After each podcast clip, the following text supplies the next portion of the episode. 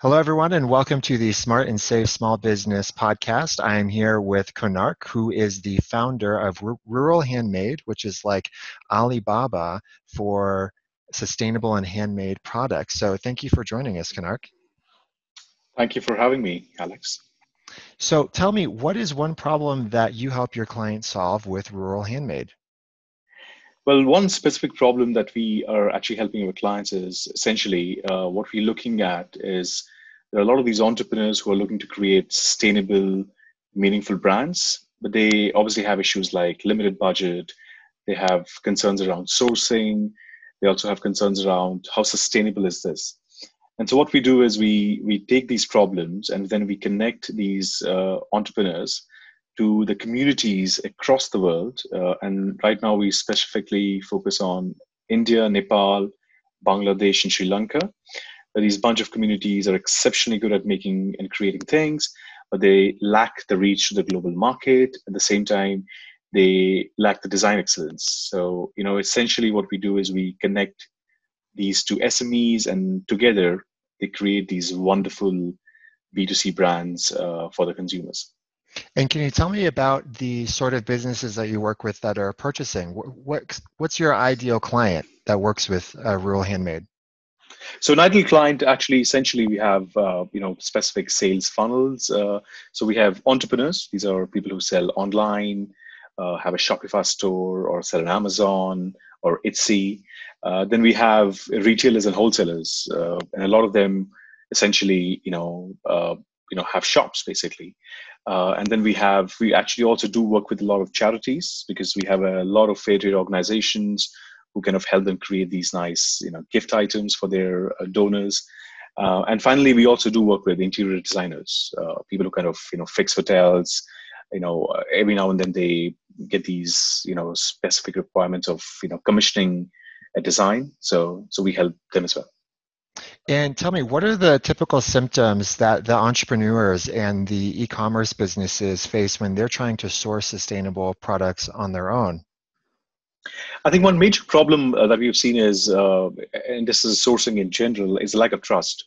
So, so what happens is if you go to Alibaba uh, or any other sourcing company, you don't even know if that is a manufacturer, uh, and then you don't even know if that is the right price in with rural handmade we have a very simple transparent supply chain. So we are a commission based uh, business. So uh, we only take a specific commission depending on the amount of works we have put in onto uh, the invoice. So there is a 100% transparency as far as the amount of money that you're you know giving to the to the communities or the or the small manufacturers. Um, that's number one. Number two is uh, quality control. So a lot of times people when they work with you know Far East, this is China, India, Vietnam, uh, Indonesia, uh, quality is a major concern. Uh, and what we have been able to do the last couple of years is create an ecosystem of uh, you know maintaining high quality standards.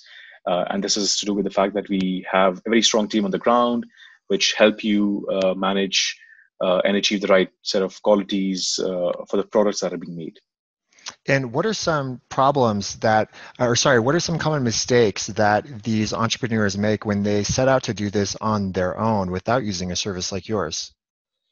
Uh, well, one of the big mistakes that I've seen is uh, again they get uh, bitten by the prices uh, because I think when they don't do enough search, they often source expensive products. Second thing they do is they also when they don't do their due diligence by the time the, the shipment uh, reaches you know the us or, or the europe it has some defects uh, it has issues with quality it has issues with colors uh, and then it becomes a difficult you know process to return the shipment back and then you're stuck you have to really sell it and then you know you often get on facebook groups I have a stock of you know 500 products, and you know I want to liquidate it now, and so I can't. So so we, we what we're really saying is that uh, we work with you, and we are in your team.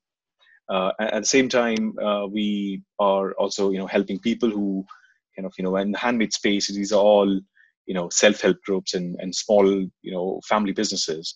Um, so kind of kind of creates a, a massive sustainable you know story around the the whole you know creating products. Fifth question here, and we've got four minutes left. What is one valuable free action that the audience can implement that will help them with sustainable sourcing? I think uh, one valuable free action would be I think uh, if you're trying to create a brand, uh, start thinking about uh, the change in consumer behavior, especially post COVID. Uh, start thinking of uh, people are going to still ask these things on you know who's making it, why it is being made, and why I'm purchasing this brand. So the story has to be very strong.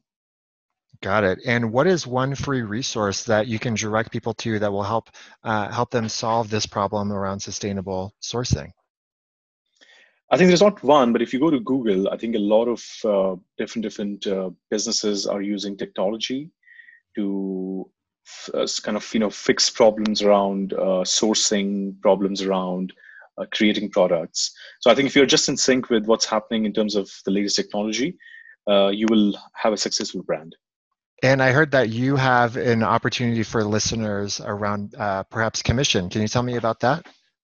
Yes, so so we just kind of you know want to help SMEs. We essentially are a business that kind of helps SMEs in either ends, and and I know these are difficult times, and you know for us we work with a lot of artisan communities, and we are offering a zero percent commission on the first order.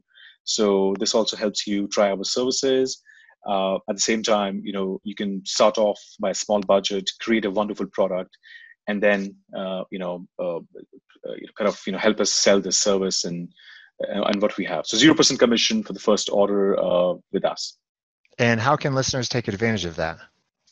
Well you can effectively go to ruralhandmade.com uh, drop drop us a message say that you know you listen to this podcast wonderful podcast by alex and uh, we can take it forward from there Wonderful. So, last question here is what's one question that I should have asked that would give great value to the listeners and the answer as well? Uh, I think uh, one thing that you should have asked is uh, potentially about the changing consumers' behavior uh, and and what is going to be the next uh, big thing with the buyer's uh, mindset. Um, I think, and and I, I genuinely think you know the future is all about SMEs. It's not about the big brands. Uh, it's about you buy from me and I buy from you, uh, and all of us collectively not go uh, to the big companies.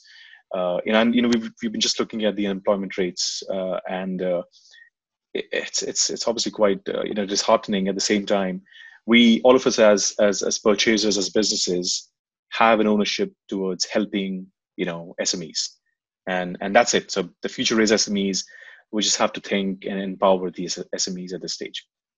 Well, wonderful. Well, thank you so much for joining us on the podcast. I'm looking forward to catching up with you later. All right. Thank you, Alex. Cheers, man.